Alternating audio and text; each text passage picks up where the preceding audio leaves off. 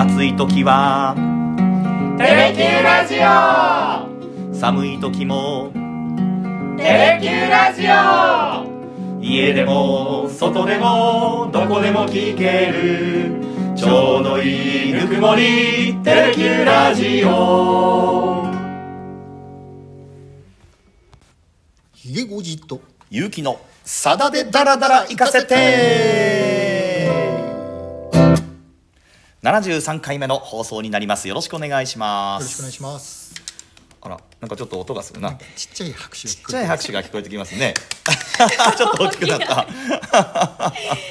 今日はですね、えー岡田桃香アナウンサーに2度目の登場をいただくということになりました。はい、はい。よろしくお願いします。よろしくお願いします。ありがとうございます。という自己紹介というかあの紹介した後なんですけど、まあ、一瞬岡田置いとくね、はい。先週の話していい？どうぞどうぞ 先週はですね、えーバラの木にバラの花咲く。はい。という楽曲をやりました。あのーコメント欄が思いのほかうん。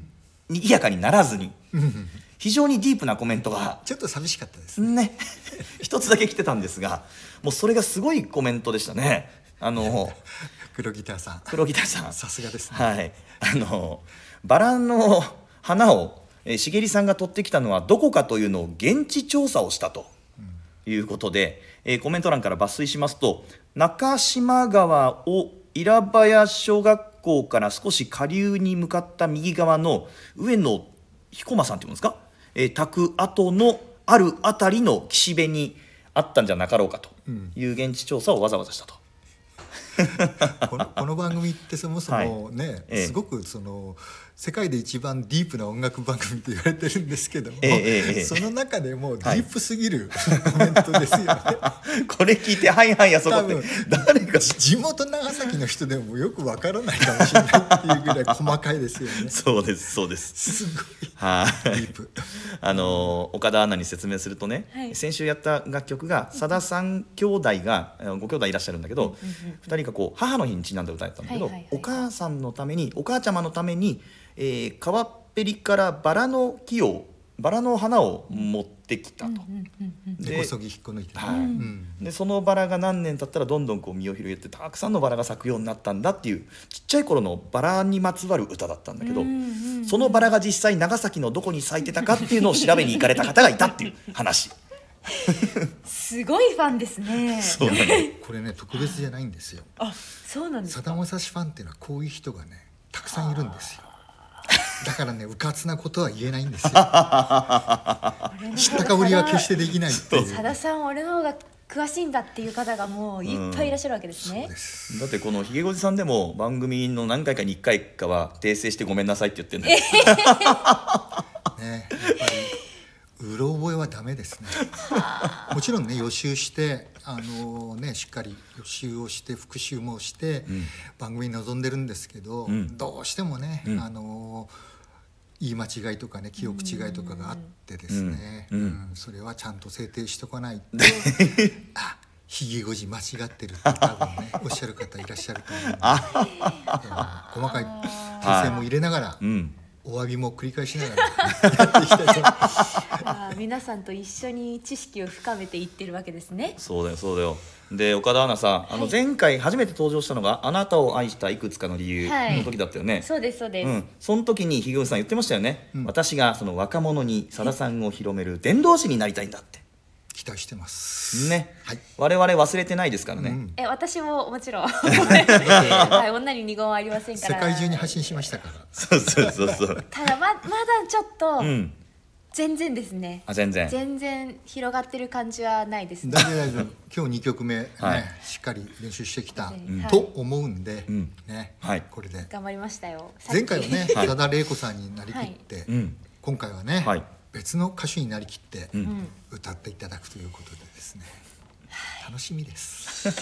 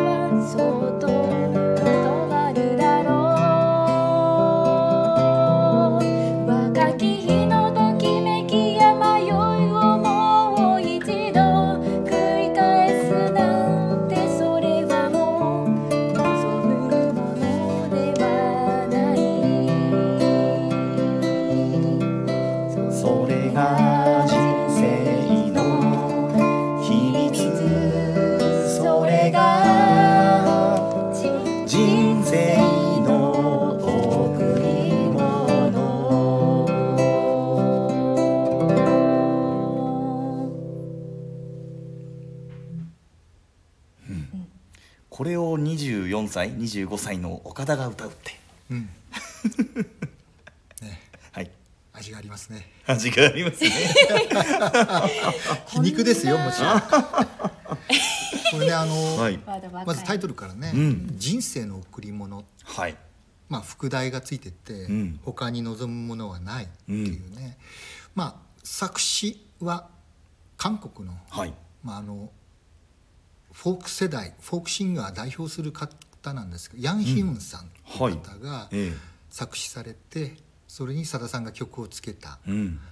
2003年に制作された歌なんですけども、うん。まあ、アルバムとしてはね、あのーその年の10月に発売された「スローライフストーリー」っていう、ねはい。アルバムに収録されてるんですけども、この楽曲が初めてやっぱお披露目されたのがん。2003年8月6日のお夏長崎から。あー。17回目だったんですけど。もうん。私も現場にねちょっと立ち会ってて、まあ、ヤン・ヒムさん韓国からこのコンサートにね来られて、はい。で、まあ、ステージで、まあ、本邦初公開ということでうね、ん。あステージで？えステージえでヤン・ヒムさんとさださんがデュエットされた。のがこの歌で、うん。で、まあ、あのその後ねアルバムも収録されてでさださんのソロバージョンもね、うん。その後シングルで発売されたりもしたんですけども、うん。まさに、えーヤン・ヒュンさんっていうのはね本当あの女性シンガーなんですけどもさださんと同い年。うん。へあー同い年なんですね。1952年のお生まれなんですけどもまさにあのこの方若くして、えーまあ、歌姫としてね韓国でフォークシンガーとしてデビューされてすごく人気があったんですけどもちょっと政治に翻弄されてね、えー決してそのなんていうか、あのー民主的な歌を歌ってたわけでもないんですけどね、うん。えーやっぱりこう発売禁止になったりとかしてね、歌手としてまあ迫害されたというかね。あそういう、うん、壮絶な個人史を持ってらっしゃる方なんですけども、うん。ただこの方ねあの実はあの女性マネージャーが在日三世の女性の方だったんですけども、はい。当然在日三世なんで日本で生まれ育ったマネージャーがうん。さだまさしさんが大好きで。マネージャーを通じてねさださんの楽曲を知って実はこの歌を作るまでに2度極秘ではい。来日されて、あそうなんだ。うん、福岡であの会われてるんですよね。で福岡で？で。福岡なんですね。1回目は太宰府だったんですけど、へーそれすごい。来られてるのは聞いてたんですけど2回目がね、はい。実はあのその年のさださんの全国ツアーの千秋楽がたまたま博多だったんですね。でその時にぼ私もその打ち上げの席にねい いまして、はい。その時に、はい。ヤン・ヒムさんって方がうん。端っこに来てらっしゃるのうん。をスタッフから教えられてね、あら。これ韓国から来られてる女性シンガーだよって言われて。へえでその時にじっくり話し込まれて、はい。夏長崎に来てって話になって、うん。行く行くって話になってせっかく来てくれるんだったらじゃあ曲作ろうよっていう話までそこで進展してへえで出来上がったのがこの「人生の贈り物」っていう歌はい。なんですけどね、その場にひげごじさんいらっしゃったんですか？いました。うわあすごいな。酒の席に。いました、はい、もちろんね、か会話の内容はね全然僕は遠くにいたんで、はい。あの同じ、まあ、あの大勢で飲んでた席だったんですはい。でまあああの人がヤンヒムさんかっていうのをこの目で確認したのは 確かでしたね。じゃあでもこの歌が生まれるちょうど生まれ始めるその瞬間に同じ万人の空気を吸ってたってこと？ですかそうね。いやただ会話に加わってないんでね。後から聞いた話ですけど。ねいやいやいやじゃああの時かって。そういうことですね。さはあださんがね。いやあの時ねいや実はあの時にもうすでにねじゃあ一緒に歌作ろうよっていうところまで盛り上がったんだって話。すごっ。へだからあのマネージャーの方が在日三世なんで、日本語もね韓国語も両方できるんで、えはい。マネージャーの人を介した会話だったらしいんですけど。うーん。あそうですか、うん。これあの歌詞さ岡田わかる？これ。あのいやうん。理解は、理解というか、うん。認識はできますよ。これ一番で言うと、はい。えー美しく老いていくことがどれほどに難しいかということさえ気づかなかった。はい。もう一度だけ若さをくれると言われてもおそらく私はきっとそっと断るだろいや私これすごいなんかううん。想像と違ったのが、うん。あの美しく老いていくことはどれほど難しいかっていうことって、うん。まあなんとなく想像つくんですよ。うん。あの薄っぺらい意味でだとは思うんですけど。ほでももう一度若さをくれると言われても、みんな断らない気がするんです。これね。そう。ここで断るだろうっていうう歌詞聞いた時にうん「え？なんで?」ってうん。やっぱ一番初めになりましたねそれね若いからそう思う。あらそうですか？ひごにさんどうですか？もう一度だけ若さをくれると言われました。いらない。あいらない？いらない。あそうですか。あの嫌だって断るのよ私も、あら。うん、こっちより？歌より？若さはいらない、はうん、もうやっぱりねいっぱい失敗してきたしい。っはいぱい後悔もあるけど、ええ。やっぱり必死で生きてきた今があって、うんで今が全てじゃないと思ってるから、はい。まだこれからの人生っていうのは十分あると思ってるんで、自分のお後悔とか、うん。失敗談とかを糧にして、これから自分がどう生きるかが人生だと思ってるんでね、うん。もう思い出したくもない苦労ってのを、はいええ。それをもう一回やれって言われたら嫌だって言いますよ、ああねその果てに今の自分があって、うん。それを糧にこれからの自分をどう自立させていこうか、うん。やりたいことをもっとやっていこうかっていうふうに考えてるんで、はい。あの青臭い未熟な自分にもう一回帰るっていうのはちょっと考えられない、うわーやっぱそうか。これ多分ね、うん。もちろん作詞はヤン・ヒュンさんなんで、そういう迫害の歴史をね、えー乗り越えてこられた、うん。あの方の哲学っていうのがね十分投影された歌詞なんですけどさださんも同じなんですようん。ねさださんもね同じことをおっしゃったです。俺も若さはいらない。もうあの人生借金地獄の生活をねもう一回繰り返すなんて想像しただけでもなんかね吐き気がしてくる。分かれましたね意見が。だけどねそうん。んなもんだよ。のああそうですか。もちろんねその、成功体験ってねたくさんあるわけじゃなくって、その何十倍もね失敗の方が多いんだけど、はい。その失敗があるからこそ今の自分があると思ってるんで、うん。その失敗をどう生かしながらこれからに生かしていくかっていうことしか考えてないんでね。へえ。えーだから同じ失敗をねもう一回繰り返すなんて、うん。想像しただけでも嫌うわーそうですか。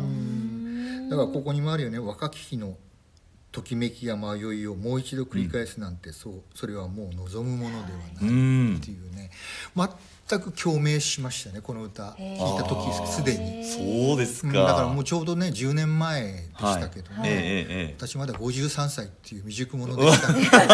え53で言わないで 当時53歳です当時共感しましたしね、はやっぱ望まないなと思ったですね。えこれでもあの確かに迷いとか失敗を繰り返すのは望みたくないっていうのは分かる。なんとなく分かるんですけど、うんうんその若き日のときめきも望まないっていうのはこれはどういういあまだときめいてるからさ、そういうことですか、ときめきがあるから、はい。今をどう生きるかとか、はい。これからどう生きるかって考えられるわけであってはあ。ときめきっていう若さの象徴特権じゃないと思うんだよね。あなるほど。年相応のときめきって当然あると思ってるんで、だからそっか。その頃はその頃でよかったからっていうまだまだこの先があるってことなんでしょうね。なんか今日いいですね。そう。でそれはね20代40代前半ではまだ分かんないかもしれないけど、はい。もう今確信を持って言えるね、別にねもう一度若さやるから人生やり直さないって言われてもはい丁重におこお断りさせていただきますっていうね。ああそうですか。いやいや今日はなんか20代と60代のいい化学反応が起きているんじゃないですか？だからここねあるように美しく老いていくことがどれほどに難しいかということさえ気づかなかったっていう。ああ若い時は気づかないんですよ、そうね。うん。うん。だけどこの年になって若干振り返りも含めてこれからの先のことを考えると、やっぱこう老いてきたこと、うん。確実に老いっていうのは自分の体にね、はい。もう蓄積されてるんだけども、うん。それがねここに来るまでどれほどもう着実に蓄積されてきたか、でもそれは非常にねむ難しい。でも63歳になってもまだかなり健康でいられるっていううん。結構難しいことなんだよね。ああええ。ねそうですよね。でまだこれからがこれまでを決めると思える心境で今いられるってことは、うん。結構充実した人生を送ってんじゃないかなっていう気がする ちょっといい話になってきたところで、はい。2番いきましょうか。季節の花や人の命の短さに年を取るまで少しも気づかなかった。人は憎いそして傷つけて。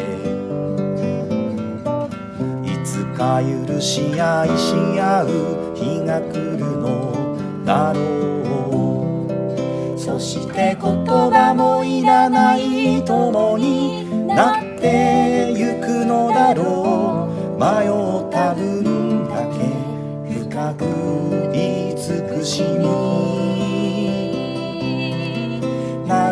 並んで座って沈む夕日を一緒に眺めてくれる。友がいれば他に望むものはない。それが人生の秘密。それが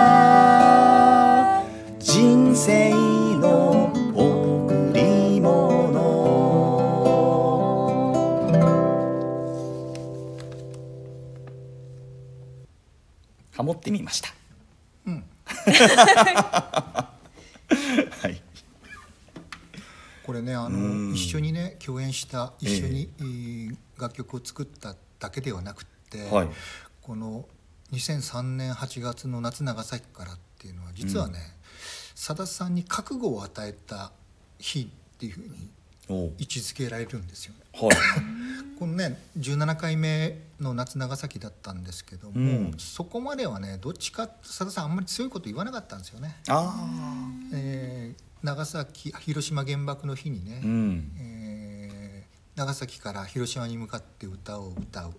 それだけで、えー伝わる人には伝わるとかですね、うん。あの自分のねあのコンサートの間中にうん。愛する人の笑顔を思い浮かべてほしいと、うん。でその笑顔を守るために自分が何か何をすべきなのかっていうのを考えてほしいってそういう時間にしてほしいっていうことをずっとおっしゃってこられたわけですよ。はい。かなりすごく柔らかいその、うん。いわゆる反戦のメッセージだったわけですね、だけどここを境にねさださんってちょっと変わったんですよ。うん。やっぱりねこのヤン・ヒウンさんのお歌を作ったことによって実はこの日にね当日になってはい。セットリスト変更されたんですよ、あそうですか、うん、あのこれ明確に覚えてるんですけど前日聞いたセットリストと明らかに当日変わったんですよね。でそこにさださんね反戦歌を全部バッと並べたんですよね。へえで「セッテンバームーン」っていうね、うん。歌を歌った後広島の空を歌ってそしてここが変更点だったんですけど、フレディもしくは三兄弟ができたんですよね。やりましたねサダダレもね。その後に、もうこれ全員で合唱の祈りっていうのが最初から入ったんですけども、うん。そこにね反戦歌を全部並べるっていうことでへえさんのね覚悟がねちょっと前のめりになったんですよね。うん。で結局翌年の2004年に例のうん「遥かなるクリスマス」あをあ発表するっていうこれが18回目です。うん。そして20回目最終回ではその自分の愛する人の笑顔をね、うん。えー守るためには何ができるか、うん。分かったら行動に移してほしいとまで言ったのが最終回だったわけですけどね。それぐらいねグッグッグッとねこのヤン・ヒウンさんとの出会いをきっかけに、うん。夏長崎のメッセージが変質していったっていう意味ではさださんの背筋が伸びたまさに、えー節目の夏長崎からだったなっていうふうに私自身はもうかなり記憶してるんです。へえ。まさにねこれあの死ぬ前に何をすべきか、うん。何を感じるかっていう、まあ、まさに老いがテーマなんですけども、うん。そのことによってこれがやっぱりね自分がどう生きるかっていうね、いうまあ人生の哲学みたいな歌になってるはい。これが多分さださんのおなんていうか背筋を伸ばさせたうん。何のためにね歌ってきたんだ何のためにこの、ね、夏長崎をやってきたんだっていうところで、うんうん。えー暖かいねひ太陽の光でねひ人が、あのーコーコートを脱がないんだったらね、うん。もうやっぱり北風吹かせるしかないなっていうあようにーそっちにね、うん。多分さださんの心意気っていうか思いが変わった瞬間がこの夜だったんじゃないかなっていうふうに思ってるんですけどね。へえなんかこのこの歌をやって夏長崎からのそういう話になるとは私は思ってませんでしたね。うん、だからその前もね申し上げたように18回目のね「はい。ええ遥かなるクリスマス」が初演だった時に、はい。真夏のね稲佐山にね、いた人はみんなねもう、はい。まさに緊張感を持ってね、うん背筋が本当に伸びる思いであの歌を聴いたんですけど、はい。そのもう本当にねやっぱりねエピローグみたいな位置づけでこのやっぱりヤン・ヒムンさんとの共演があったなっていうふうに振り返るとちょっと位置づけられるなって気がしててですね。はあ。どうですか？こう2番の歌詞の内容とか見ると確かにそのなんかこう平和みたいなところ、ん。もう少し歌われてるじゃないですか人って憎みいさかいさして傷つけてもなんかいつか許し愛し合う日が来るのだろうってもう願望みたいな感じですけれども、うん。なんかそうなんですかねその18回目のこの夏長崎からに向けての邦画というかみたいなものがっていうところなんですかね。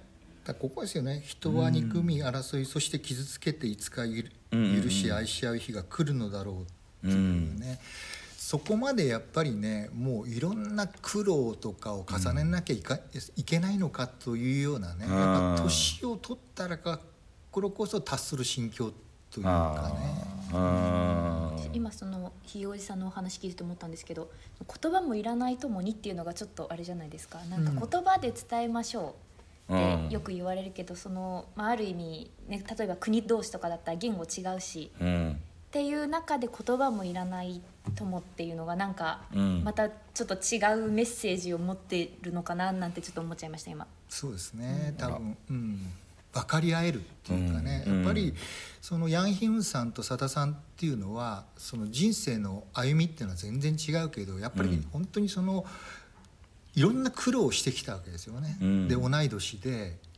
同じステージに立つっていうね国籍も違う、うん。うん。こじってき背負ってきた個人史も違うんだけど、はい。やっぱそこで日韓を代表するねフォークシンガーが、そこで巡り合って出会って。うん。一つの歌を作ったっていうところも含めてね、うん。やっぱお互いに言葉で語り合えなくても、うん。やっぱり分かり合える。はい。それがいわゆる友うん。がね、あうんで多分ヤン・ヒムさんとさださんは対話ができたんだろうなと思うんですけど。あー。ね3番いってしまおう。そしたら。じゃあ、はい。ワンツーサンはい。季節の花がこれほど美しい。ことに年を取るまで少しも気づかなかった。私の人生の花が散って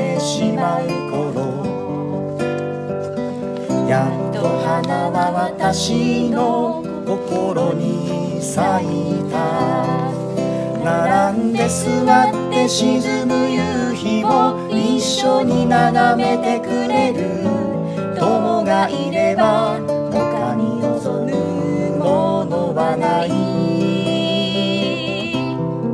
並んで座って沈む夕日を一緒に眺めてくれる。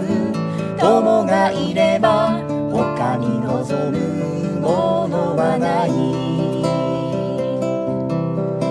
他に何も望むものはない。他に何も望むものはない。それが人生。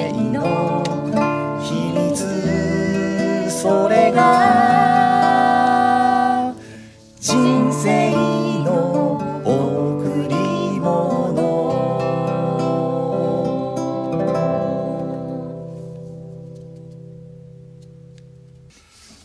はい、ちょっとぐだりましたが ご容赦いただきながら、はい、我々これあのダカーポさんのカバーで練習をいたしまして。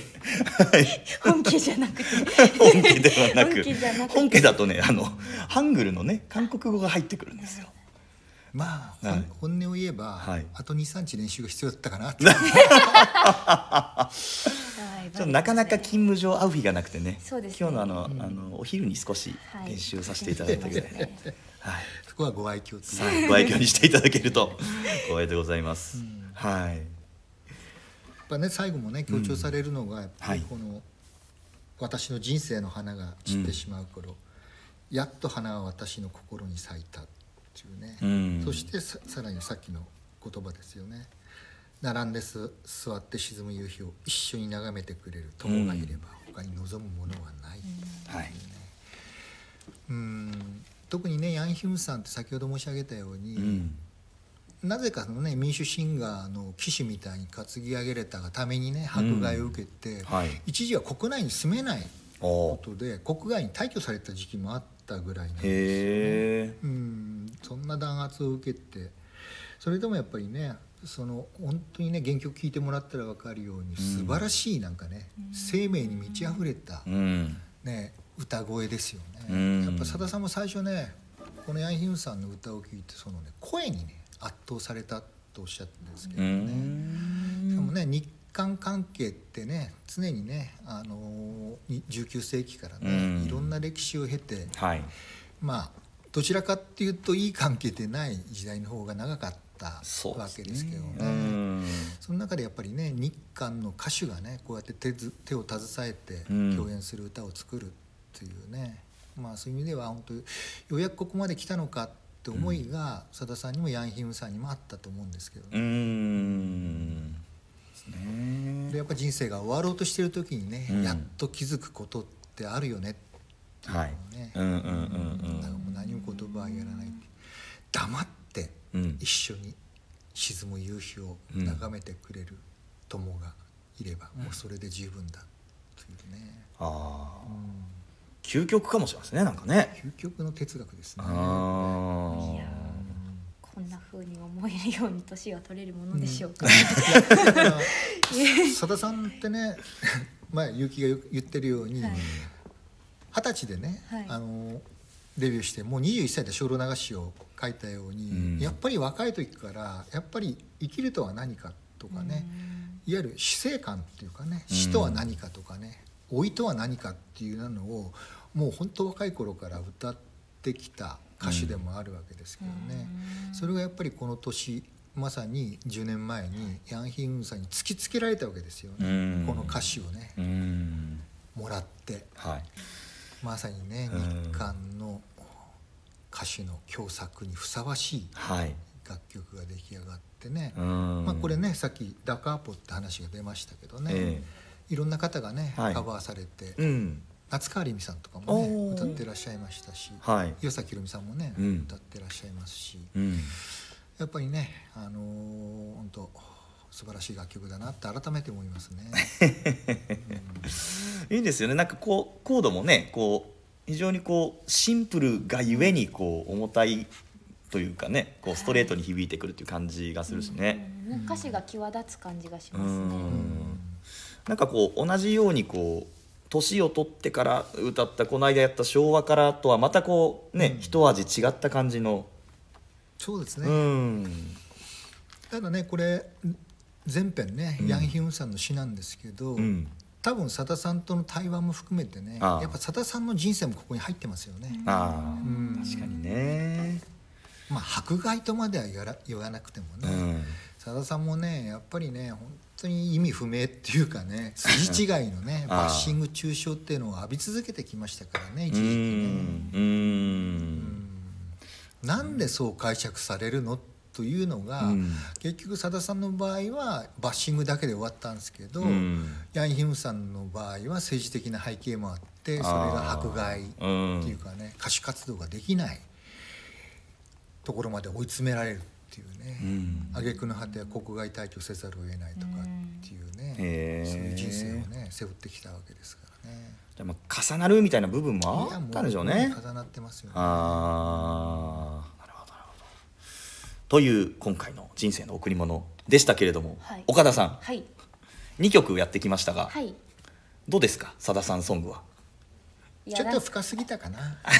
ちょっとね。24歳にしては あ今これこの歌詞を全てこうなんて言うんだろう、噛み砕いて飲み込むことは多分できないですけどええ。でも多分今、うん。この歌ってまあいい歌だなって思うじゃないですか、うんうん。でも10年後20年後30年後って年を重ねてこの曲聴いたらどんどんなんかこう理解できたりとか、うん。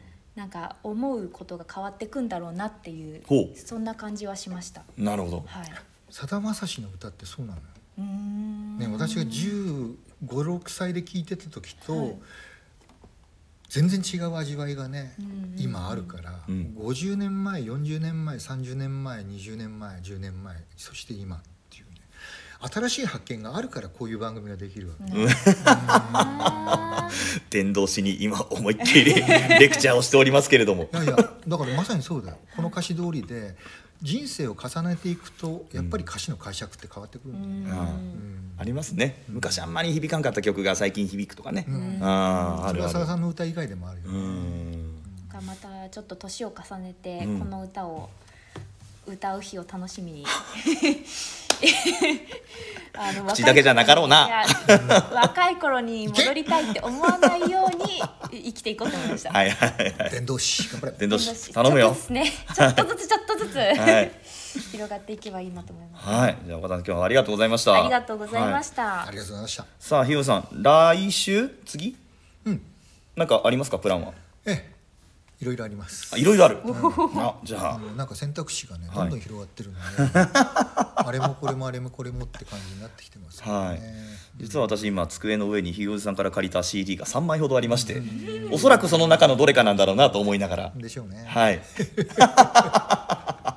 ということだけ、えー申し上げておきまして今日はこの辺りで失礼をします。ありがとうございました。ありがとうございました。あ。りがとうございました